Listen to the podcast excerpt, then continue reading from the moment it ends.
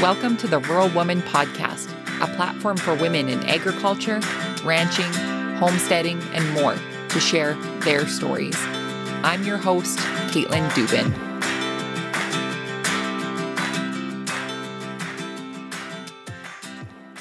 Hey guys, it's October, which some of you may know it's National Pork Month or Porktober. But did you know that October is also reserved for another, perhaps lesser known protein? That's right, October is also Goatober. What started out as a small campaign back in 2011 to prolong the lives of billy goats and to put delicious, ethical meat on the menu has grown into an international campaign bringing together dairies, farmers, NGOs, and individuals who are passionate about ending food waste in the goat dairy system. I hope you all enjoy the replays from the ladies in the Goat Gang, and we'll be back with brand new episodes starting in November. Hey everyone, thank you so much for tuning in to this week's episode of the Rural Woman Podcast. Today you'll hear from Lauren Stine, who is an agricultural law professor, food journalist, and farmer from Northwest Arkansas, raising grass finished, pasture raised cattle, sheep, and my favorite, goats. But before we get to today's episode, let's go over the review of the week. The review of the week is titled Sense of Community, and it is from Paige 867 over on Apple Podcast. This five star review says, it's so awesome to hear the stories of other hardworking women farmers. This community that you have created is really inspiring. Keep it up, Caitlin. I look forward to each episode. Well, thank you so much, Paige, for your awesome review. And if you have been enjoying the Rural Woman podcast, I'd encourage you to pop on over to iTunes and leave a review. You could hear your kind words on an upcoming episode of this very podcast. Speaking of community, Make sure if you haven't joined the Rural Woman podcast community over on Facebook yet that you do. Our community is an inclusive group for women in agriculture. We are here to support and be in community with one another. We may not farm, ranch, or homestead the same, and that is perfectly okay. We are here to learn from each other and encourage one another, and everyone is welcome. So make sure you head on over to Facebook and search out the Rural Women Podcast community and join from there, or simply look up Wild Rose Farmer on Facebook and we can add you from there. On last week's episode, I told you all about a new shirt design over on Shop Wild Rose Farmer. And I just want to say a big thank you to everyone who's already grabbed their agriculture supporting agriculture shirts. I love, love, love when you guys get your packages and show me that you got them over on Instagram. So make sure when you get your new shirt, you model it for me and tag me at Wild Rose Farmer so I can see your shirt and everyone else can see your brand new spiffy shirts. I've also added some great items like hats, toques, mugs, and stickers. So make sure if you haven't been over to shop Wild Rose Farmer lately that you head on over and feel good knowing that proceeds from Shop Wild Rose Farmer directly support the production of the Rural Woman podcast. And without further ado, let's get to Lauren's episode. Have you been loving the Rural Woman podcast? Are you wondering how you can support the show? Well, friend, I'm happy to announce that I've recently joined Patreon. What is Patreon? Well, it's a membership based platform that provides a simple way for you to contribute to the Rural Woman podcast every month and get exclusive rewards in return.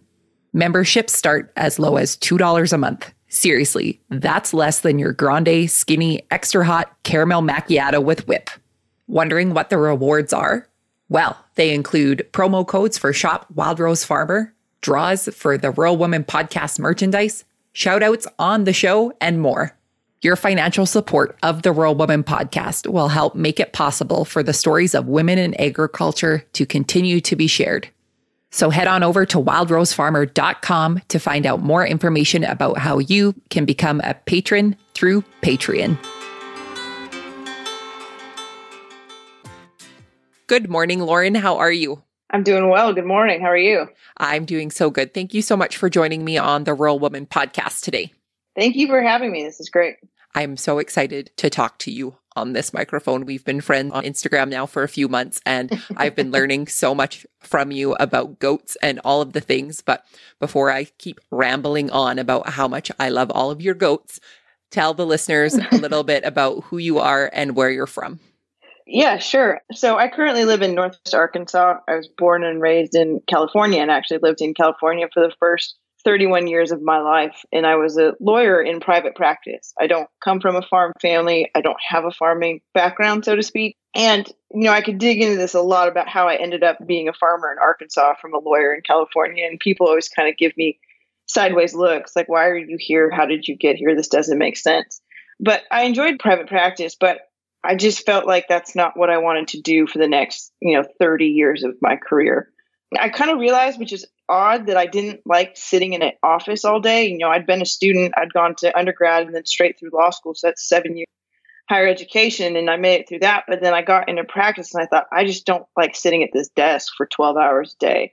And the firm I was last at needed to let people go. And by the time, like, I kind of had become pretty disenchanted with where I was in life. And so they let me go. And in hindsight, getting fired was the best thing that could have ever happened to me because it freed me up to explore things that I was really passionate about. And I hate to admit this, it's kind of embarrassing, but in CrossFit at the time. And I kind of got really into the whole paleo thing and thinking about how we should be eating, what's the right type of food to eat. And that took me in, into the rabbit hole of agriculture. And so, you know, people who do CrossFit try not to be one of those annoying people who always talk about it. I kind of downplay it. But I really credit CrossFit and paleo to opening my eyes to this whole concept of where does your food come from? Do you understand where it comes from, how it was grown, its impact on the environment, the quality of life for the animals? And so I found a master's program. It's actually an LLM degree, which is a master's for attorneys. It's a master's of law at the University of Arkansas. And it's expressly about food and agriculture law and policy. And I thought, this is my chance take my legal education and apply it to something that I'm passionate about. So I packed up, drove to Arkansas sight unseen for this master's. And I fell in love with the area. I fell in love with Arkansas, with the people, and I went on a farm tour in my first, I think, few weeks here. And the last stop on the farm tour was at a grass fed, grass finished pastured meat operation. And I got to talking with the owners and I said, you know, I don't know anything about farming. I've never farmed in my life.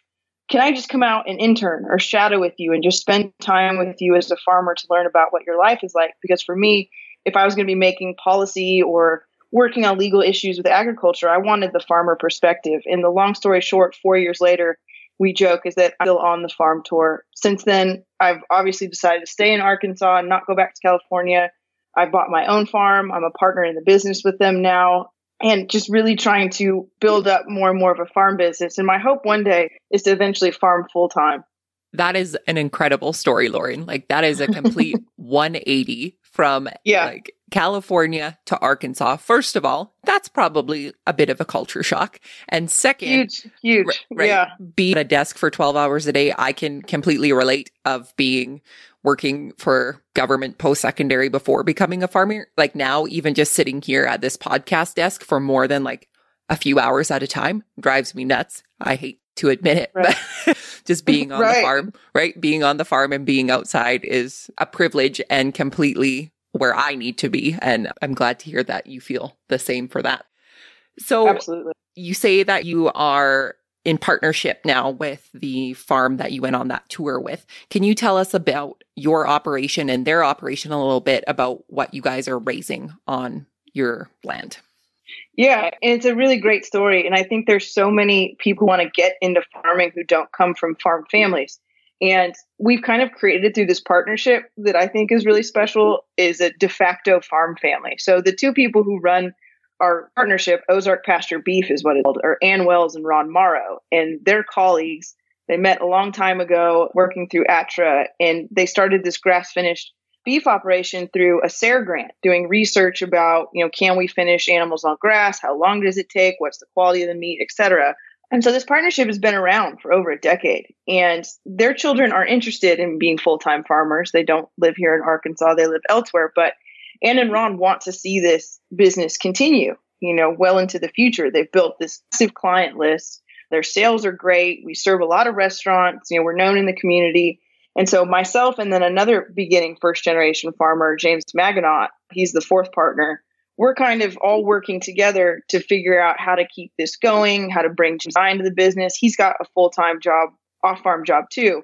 And so, you know, he and I are kind of plotting how can we eventually become full-time farmers with Ozark pasture beef when it's time to kind of pass the business along. And we have a total of about, I'd say, roughly 350 to 400 acres total. We each own individual farms within that. And then James has some leases. But what we raise is grass fed beef, lamb, and my goat meat is kind of our new project. And then James also has a pretty big vegetable operation, and he has some laying hens and some pasture raised broilers. And so we all have our individual farming operations, but we're a partnership in the sense that we sell through the same brand name we're very supportive of one another. Obviously, we work together on things. You know, we put animals at each farms and stuff like that. And that, I think that support that I found was critical to me being able to start farming as quickly as I did. Because I don't know that I would have had the guts to just buy a farm and buy animals if I didn't have the mentorship from Ann and Ron. Ann's a large animal veterinarian. Ron was this Arkansas State grazing land specialist and also taught at universities and has a PhD in animal genetics. So I kind of feel like there's really no question I can't find an answer to, which has really emboldened me for better or worse sometimes to, to try different things. That's incredible. You guys are like the grass fed dream team. You have, I know, you have so much support backing you. And I think for people who dream of becoming farmers or having this land, it's so overwhelming because unless you, you're Googling everything or you have somebody you know, like how does one person find out about how to raise these animals and how to graze them on their property and all that stuff. So that is very cool that you were able to find these people as and be a team and have resources to figure out and navigate how to get into this crazy world of agriculture. So very cool. Yeah, and I tell people who want to get because the people will send me message or tell me like, "Oh, I'd love to have a farm someday." And what I tell them is go work on someone else's farm. And when I first started coming out to Ann and Ron's place, it started out just every once in a while. And then it got to the point where I would go out there and follow them as much as I could. And just, you know, they entertained my 1 million annoying, dumb questions, lots of repeat questions. They taught me everything that they know. And you have to be a sponge and soak all that up. And I think a mistake a lot of people make is they've never actually spent time doing the day to day labor of farming or they haven't been experienced in dealing with crises. And they buy land, they buy animals, and then all of a sudden they feel really overwhelmed because they don't have a good sense of what they're getting themselves into. And so I always tell people just go be an intern, you know, go on the weekends or go whenever you can and shadow a farmer and get to know them and get an understanding of what you're getting into because it's not, as you know, it is not always Instagram pretty and bucolic and wonderful. Absolutely. That is some great advice. So, Lauren, you said that the goat operation is quite new. Tell us more about how you got into that and why you chose goats. Yeah, the goat choice was really just because Anne has a lot of woods on her property. And this was about the time that I decided I was not going to move home to California. And I said, well, I should obviously buy some livestock and stay and start really trying to get into farming. And so I started out with two goats in 2016, I think it was. And I just bred them that year and they both kid in the spring. And now, three years later, I've got 40 goats. And the way that they multiply so quickly, you know, and I've bought a few extra here and there, but they multiply really fast. And so we initially used them to just try and tackle some of the browse that Anne has on her place. She's got a lot of blackberries. She's got, I say, about 30 acres of woods or so. And we've just grown it from there. And she's been really instrumental. You know, as you know, goats are hard to raise, they're a big challenge. And so having a veterinarian kind of helped me along the way to build this herd and figure out what genetics we want. And we're still playing with it. You know, I think I think I've got a really good health genetics line going on where they're very parasite resistant and they seem to be really hardy. But now what I'm trying to focus on more is carcass quality and larger carcasses, meatier goats, things like that. So I'm actually putting my Billy out on Tuesday, I think. And he's part Kiko, part Boer. And so I'm adding a little bit of those Boer genetics to try and see if I can get some bigger carcasses. It's predominantly a Kiko based herd. Very cool. So you're talking about carcasses. So I know in my area in which I live in southern Alberta, when I tell people that I raise goat for meat, they have a horrified look on their face because when they think of goats, and I'm talking about like city people, not like my farm neighbors, but city people have this envisionment of little goats in pajamas jumping around on YouTube. That's not really the case here. Goat meat is the largest consumption of red meat in the world, if I'm correct. Yep. More about what it's like for you to raise goat meat and what the stigma might be around that in your area. Yeah. And, you know, I think that people starting to view goats more as companion animals in lieu of livestock, I think that's kind of creating some issues. And that might be a good segue after this into the stolen goat issue because I think that's came into play there. But you know, most people assume I have goats for dairy. And so I tell them, no, they're not dairy goats, they're meat goats. And I can always see their brains processing after I tell them that, like, oh, you eat them. I'm like, yes. And some people, I think, anytime I tell them I have livestock, one of the first questions I get is, oh, isn't that hard to raise animals and then butcher them? With goats, I think what people refer to most here is goat yoga. Like, oh, that's so great. Do you host goat yoga? Like, no, I absolutely don't host goat yoga. And I, I kind of don't understand the appeal of goat yoga because you're rolling around, they're crawling all over you. And when I'm out trying to do stuff on the farm, some of the friendlier goats will come over and jump on me. And it's kind of, you know, obnoxious to some degree. It's cute at a point, but then when you're actually trying to get something done, it can be a little bit disruptive. And you know, I just try and educate people about goat meat. I try and tell them how lean it is, that it's not gamey, it's very palatable. It's widely eaten, as you mentioned, all over the world, and there's lots of really interesting dishes. You know, there's whole cookbooks dedicated to goat. And right now in October, we've got Goatober going on. There's lots of chefs who celebrate Goatober by highlighting all these different recipes, amazing things that you can cook with goat meat. So I don't get a lot of, you know, really abhorrent reaction saying, oh my gosh, how can you eat goats? But people, I think, around here just haven't really thought about eating goat meat. So for them, it's kind of a new realization, you know, goat meat is a thing. It's available here in my community. Right. And are you a big consumer of goat meat yourself?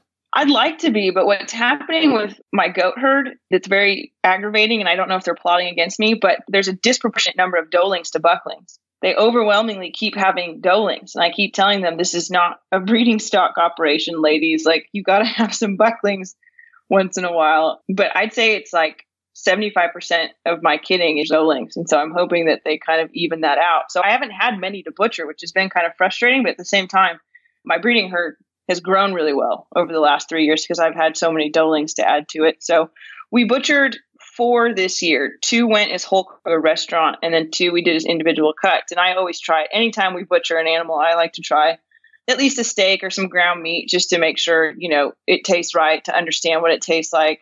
And that way, you know, I can talk to consumers about what their experience might be. Because with grass finished meat, it can taste a little different depending on the time of year, what they're grazing at that time. And so we try and pay attention to that as much as we can.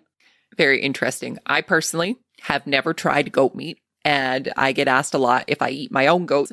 And for me, because I am so new to this and I feel like I am a big baby when it comes to time for them to go to market or butchering them, I'm like, I could possibly never eat my, like, I could just not eat my own goat, except for this year, I would eat one of them named Richard because he was a terror. But that's a story. I know the feeling. Right? That's a story for another time.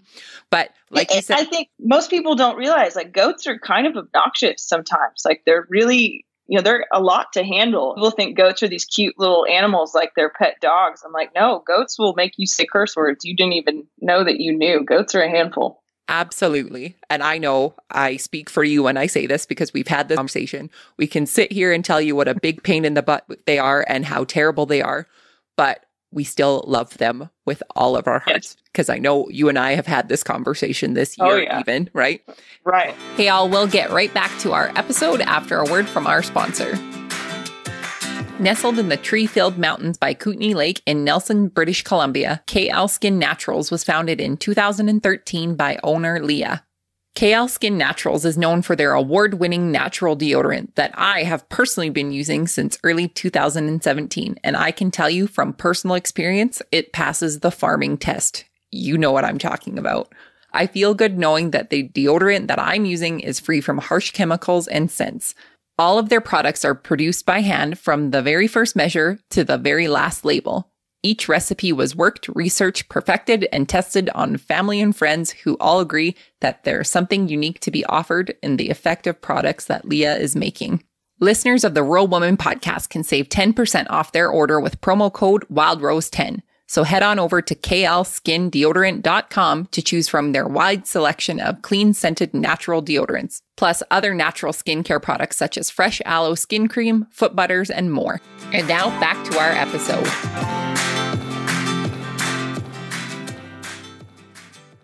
So, you mentioned it before the absolutely awful thing that happened to you on your farm earlier this year. You had a goat stolen from your farm. So, let's talk a little bit about that situation and what happened? Yeah, it all started with a hashtag, you know, and I'm technically a millennial, but I'm an older millennial and I'm not the most, you know, social media savvy with hashtags and things. And I was posting a picture of some goats. And sometimes Instagram will suggest hashtags for you to use based on ones that you already are using. And one of the ones they suggested was Goats of Anarchy. And I was like, oh, that's funny because, you know, there's the show Sons of Anarchy. And as I mentioned, goats are so crazy. Like they are anarchists in the sense that they hate fences, they hate order, they want to do whatever they want to do. And then I get this message from an account called Goats of Anarchy saying, How dare you use our hashtag? And I thought that was kind of funny. You know, how can you own a hashtag? That's sort of counterintuitive to the whole concept of a hashtag. And I go over to their account and it turns out they're a vegan goat sanctuary. And I thought, oh no, this is this is probably a hashtag that I shouldn't have used. And they got really upset. You know, how can you murder these animals and use our hashtag? That's really inflammatory. And I apologized and I said, I didn't even know you existed. And I went and I deleted the hashtag saying, you know, my bad, whatever, just let's go our separate ways. But then they looked at a post I had posted a few days or weeks ago about one nanny goat in particular that I decided to butcher, I just struggled to help her succeed. And I think it was partly just her genetics were not great. She was a horrible mother. She'd often give birth and just walk away. She had trouble keeping condition. She didn't have a good udder. She always would get her head stuck in fences. She was just a very difficult goat. And we kind of have a mentality that if there's an animal in your herd or flock that you constantly have to give individual attention to, that's probably not genetics that you want to keep breeding into your herd because you're just going to create a lot of animals who need individual attention. And ideally, you want a herd or flock that's fairly self sufficient. You know, of course, you have to make sure they're healthy and take care of them and stuff like that, but you be as hardy and independent as possible. And so, after three years of trying to get this nanny goat on the right track, trying to get her into condition, trying to bring out her maternal instinct, I just kind of decided, you know, I don't want to keep breeding your genetics into my herd. I don't want bottle kids. And I explained all this in a post, all of this, like how I had tried really hard to make her succeed. But what this goat sanctuary did is they took that post and they shared it to their 600,000 followers. And they said things, this is how a farmer thinks. This goat is too difficult for her. So she's just going to murder it and eat it. You know, how horrible. And they sent me all these direct messages saying, give us your goat. Give us your goat. We'll pay for it. We'll come get it. Give it to us. And I said, no, like this is I'm going to give you this animal so you can put her in an air conditioned barn in a dry lot and feed her a bucket ration just so you feel better about it. You know, she's going to feed my community. She's going to provide a service to all of us. She's lived a really good life. And it just snowballed from there. Death threats and nasty comments, and all these people saying, I hope you die, and like you're a murderer, and you're the worst farmer we've ever heard of in our entire lives. And then about two days later, she went missing and i had had her right up in my house and my house looks out over my entire farm and i can pretty much see everything that's going on. And she was not one to really stray from the herd or go off on her own and i searched for two days to try and find this goat and i never did. And the only thing i can think of and again i can't say with 100% certainty is that someone came here and took her. I never found evidence of her. I never found a hole in the fence. The entire rest of the herd was here. And it's just too coincidental in my mind that that one goat and i published a picture of her. They knew exactly which one it was, and goats are very distinct looking. That she just disappeared and vanished. That is such oh, that gives me chills because it's such an invasion yeah. of privacy of your private property. Plus, I just think of the mindset of somebody so headstrong to come on to somebody's property and steal their property based on their thoughts of how this goat should live its life yeah, one, it, yes, it absolutely freaked me out. I didn't leave my for like seven days after that, and I sure did not sleep well. And it bothered me because I went and looked at their, I combed through their account trying to get a sense of who these people are. It seems like they're massively overstocked. It, in the pictures, it seems like these goats are not browsing. You know, browse is what they want to eat the blackberry bushes and multiflora rose and little trees and shrubs. None of that in their habitat. A lot of them have had amputations for some reason and they're in wheelchairs or stuff like that. And I just, the quality of life that they're offering those goats versus the quality of life that I'm offering them, I think is incredibly different. And I think most consumers don't understand that. It's cute to see a goat, you know, in a goat sanctuary in its little barn on its dirt floor, but that's not where that goat wants to live. Right. I think it's important to note what you said that goats are browsers. They're actually not grazers. They're browsers. They want to pick and choose what they eat. Like, for mm-hmm. instance, mm-hmm. when I have the goats and my calves out on a certain spot, the calves are eating something completely different than the goats are because they are picky. They want to pick and choose and they don't just eat anything and everything like some people do, right? So, right. Giving them a bucket of whatever on a dirt floor, like you said, that's not exactly their ideal lifestyle. And if I think if they were born and raised in that environment, it would be completely different than, let's say, your goat who had the opportunity to go browse its entire life and then to be put into a dirt stall is a complete shock for it. Right. Yeah. I'm on the side of a mountain. You know, goats love climbing. They love going up, up, up. They like being up high. I've got woods and there's giant rocks they play on. I've got ponds. There's 40 acres that this goat roams every single day. And they wanted to take her two kids too. They said, let me at least take this doe and her two bucklings so they can stay together as a family.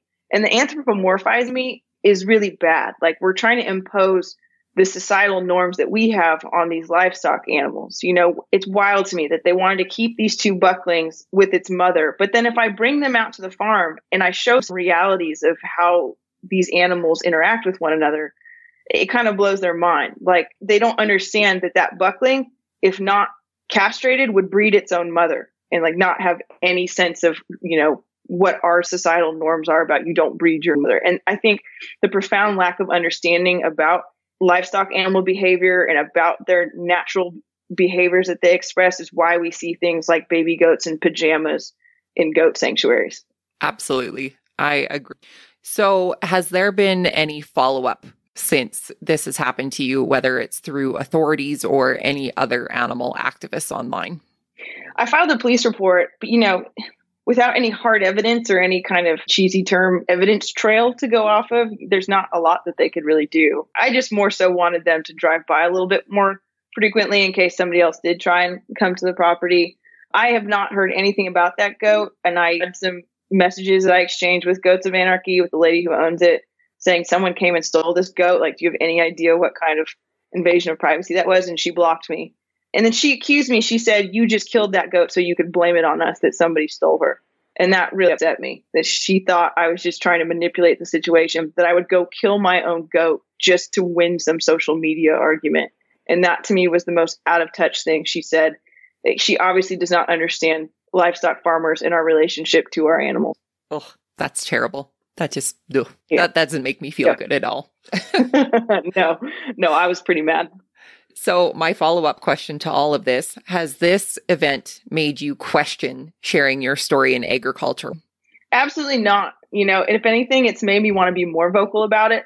And the thing I kind of laugh at in hindsight, if there is a silver lining, is that I wrote a post about the experience and it kind of went viral a little bit. And a lot of people, I got 5,000 new followers out of it. Um, and so, if anything, I thought, wow, instead of her shaming me. If anything, she's kind of given me a broader audience to start talking about what it is to be a livestock farmer. How do we treat these animals? What is the day to day life? And to try and educate people about livestock production and better meat and things like that. And so, you know, if someone wanted to find me, of course they could, but I feel more emboldened, if anything. Like, obviously, there's a huge disconnect with consumers and meat production. And I think with my legal background and being a professor and a journalist, like maybe I can kind of bridge that gap and communicate because I was a consumer. You know, five years ago, I was just like many of them. And so I can still kind of understand where they're from. Whereas I think some people in legacy farming families, you know, farming is so germane to their existence. It's kind of part of their DNA and they can't always relate to consumers, which is not a bad thing. You know, you just, you're born into a family, that's your reality. So, I, if anything, I'm trying to now say, like, wow, there's a disconnect. How can I maybe reach out and show some people who are confused or who want information, who want to hear different perspectives? How can I provide that for them?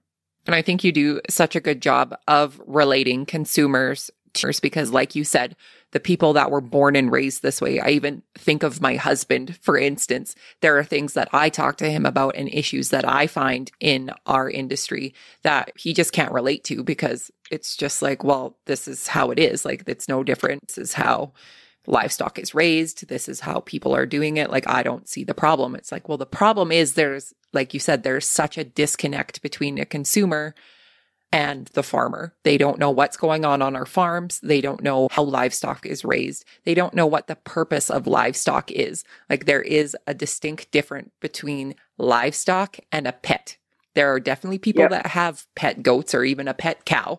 And then there are livestock, and this is what their purpose is. As a farmer, it's your choice of what you're raising on your farm or ranch.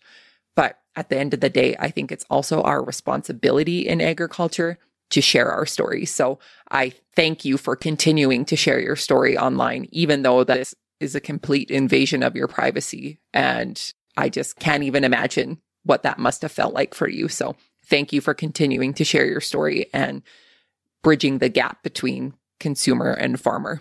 Oh, I appreciate that. And I have the same situation. My husband's a fifth generation cattle rancher. And my favorite thing to do is go argue with his dad up in Kansas, you know, because I I love grass finished meat and rotational grazing and holistic management. And his dad's very conventional. You know, he's 70 something years old. And I asked him, you know, why are you putting fertilizer out? Why are you haying this pasture? And he's like, well, that's just because that's what you do.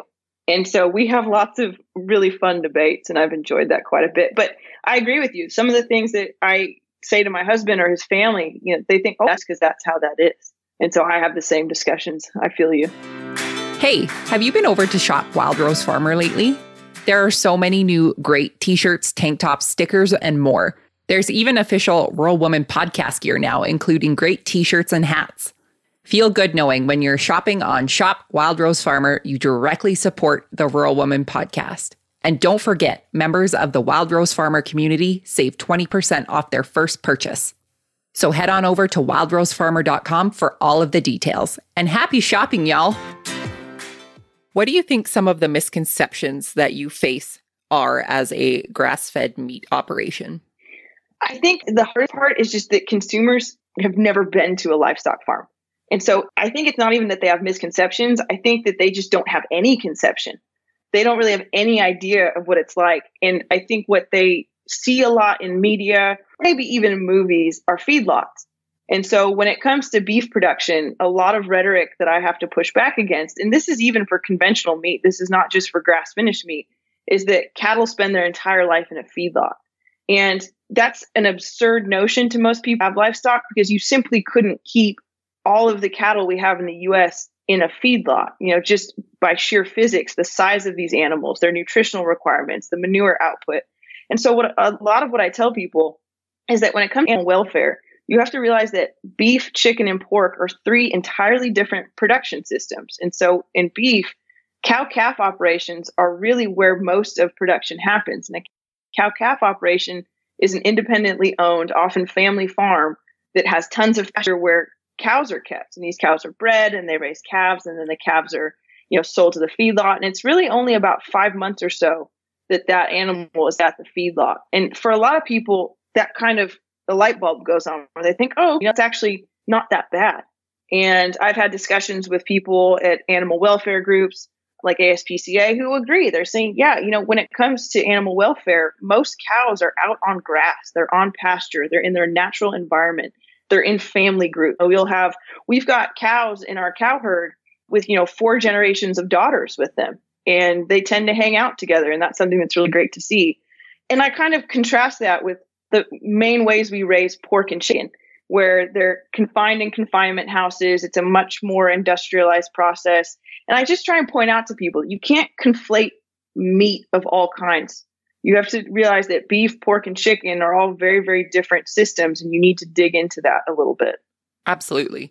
And I think as a uninformed consumer, there are definitely ways to find out information through the internet but I always encourage people to ask actual farmers versus Googling where their meat comes from, because as you know, there are definitely things that will pop up that maybe are not completely accurate.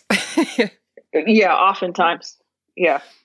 So, Lauren, you are a very busy person. You are not only a law professor, you're a food journalist, and you're a farmer. So, what does your typical day look like for you?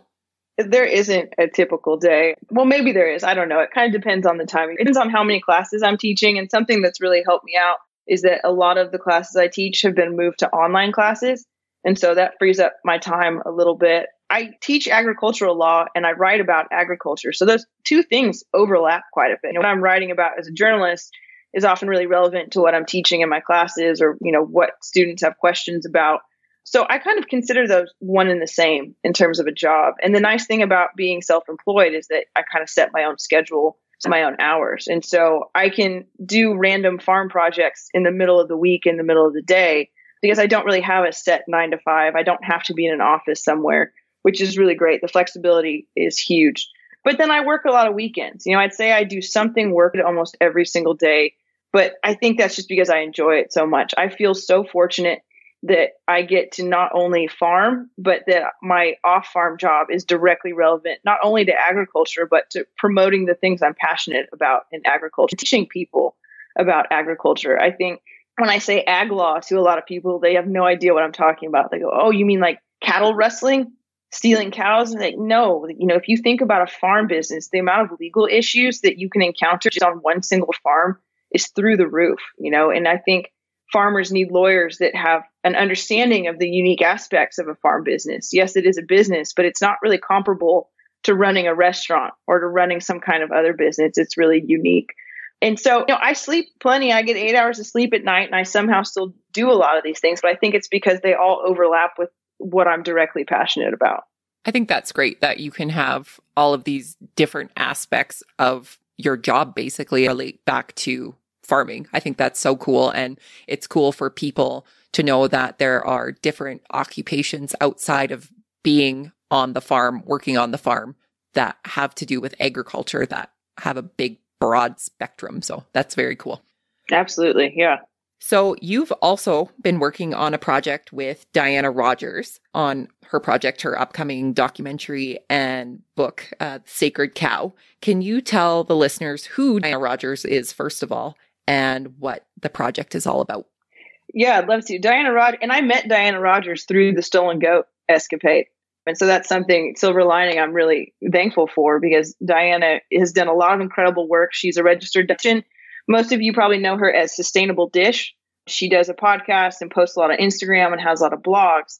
But what she's working on now is Sacred Cow, and it's making the environmental, nutritional, and ethical case for better meat. You know, a lot of what we're hearing from different outlets is that we need less meat, or some people are even saying, you know, we need to get rid of livestock. We need to completely just end animal agriculture. And so, in the project, what Diana is trying to do is show people that nutritionally we need, you know, the overwhelming majority of the population needs animal protein. And then the environmental piece, which is what I'm super fascinated in. You know, I don't have a nutritional background, but the environmental piece is something I've seen happen on our farms and other farms is how livestock can revitalize an ecosystem. And livestock are a really important part of the cycle that makes an ecosystem healthy. And I think a lot of people assume that livestock are destructive, that they degrade the soil, that they take from the environment. And they certainly can be. You know, you have too many cows on a pasture, if they're not being managed the right way, yeah, they can cause some environmental harm. But when they're managed properly, they can increase biodiversity, they can increase organic matter in the soil, forage diversity, they can create better habitat for wildlife. There's really incredible, incredible things you can do with ruminants. You can combat invasive species, particularly with goats. I've grazed my goats on poison hemlock and got rid of poison hemlock on my farm using goats instead of using herbicide. So the ethical piece too, we get to the whole conversation about is it ethical, is it right, is it moral to raise an animal to kill it for food? And that's something that in some of the writing I've done, I've explored quite a bit. You know, how can you raise an animal and then kill it and eat it for food? When I first started raising livestock, I was kind of curious how I would react. You know, it's one thing to talk the talk, but then to actually have butcher day come and to drive these animals to the butcher and drop them off knowing what's going to happen. You know, I wasn't quite sure how I would react to that. And I actually handled it a lot better than I thought it would. As you know, it's a lot of different emotions you're proud that you got an animal to butcher weight. You're proud that you kept it healthy. You're a little sad. You know, you're not going to see this animal anymore. It's a lot of things all wrapped into one. And so this documentary and project on all that and trying to explain to consumers that the answer isn't no meat. The answer is better meat. Let's help ranchers manage their livestock better. Let's have more holistic management. Let's try and promote more grass finished beef, maybe for some people, and even national beef production. You know, there's still opportunities to make the system better as opposed to just, as I tell people, throwing the bovine out with the bathwater. Right. This documentary and project sounds incredible. When can we expect it out? It's coming out next year. Diana's still doing a little bit of filming. She's in Mexico actually right now with some ranchers in the Chihuahuan Desert who are regenerating using regenerative agriculture principles. I think 1 million acres. Wow. If, quote me, but I think it is close to 1 million acres. It's going to come out next year. And so, in the meantime, what I'm helping Diana with is writing articles, blog content, and just exploring these concepts of better meat leading up to the film and the book launch. Very cool. And I'm going to put all his information in the show notes so the listeners can find it and go check it out and support you and Diana in Great. this in this journey. So, very cool. So, my final question for you Lauren is what is the most rewarding part for you of being a farmer? Yeah, and I could have probably spent the whole 45 minutes talking about this as I'm sure most of your guests could probably do. I think just comparing my life pre-farm and post-farm, I think the most rewarding thing and this isn't some deep emotional philosophical thing, it's just how much healthier I am. I think mentally, spiritually, emotionally, physically, I am such a healthier person because I'm outside, I'm moving around, I'm more connected with nature. And that's something that a lot of people might find kind of cheesy, like, oh, I'm connected with nature. But that's really important. And I think, you know, I used to live in San Francisco I used to live in big cities. I've lived in England for a while, and I largely didn't conception of what was happening in nature season to season because you're just in a city environment. And I have a newfound appreciation for things like changing of seasons and for the unique aspects of each season. And you know, there's a lot of issues we're hearing in the news about anxiety and depression, and I can't help but feel like I'm not really suffering from those things because I'm outside. I'm more in tune with nature. I have more of a natural rhythm to my life. And it's just the lifestyle. You know, getting to live on a farm, it's so beautiful. And when I go visit other people, you know, I see their apartments or houses, and you know, if that's what makes them happy, you have to find the living arrangement that makes you happy. But I don't think I could ever, ever live in a suburb again. I think it would be very, very hard for me to do. So when there's hard days farming or good days, what I'm always really thankful for is just the lifestyle that I'm able to live now. And my husband and I are thinking about starting a family. And when I think about raising a kid in this environment and the experiences they're going to have and just the childhood that they're going to get to have, you know, that's something I'm incredibly thankful for. That is a great answer. Good job. You thought of a good one. I tried. I tried. Lauren, it's been so great chatting with you. I know I have learned a lot from it. I'm sure my listeners are going to take a lot away from this episode. If my listeners would like to connect with you online after the show, where can they find you? Yeah, you can find me on Instagram at White Hoof Acres, just the color White Hoof Acres. And I post quite a bit of stuff on there. I'm always happy to answer questions and chat with people, so don't hesitate. Awesome. Well, thank you so much for joining me on the Rural Woman podcast today. I really appreciate it. Thank you.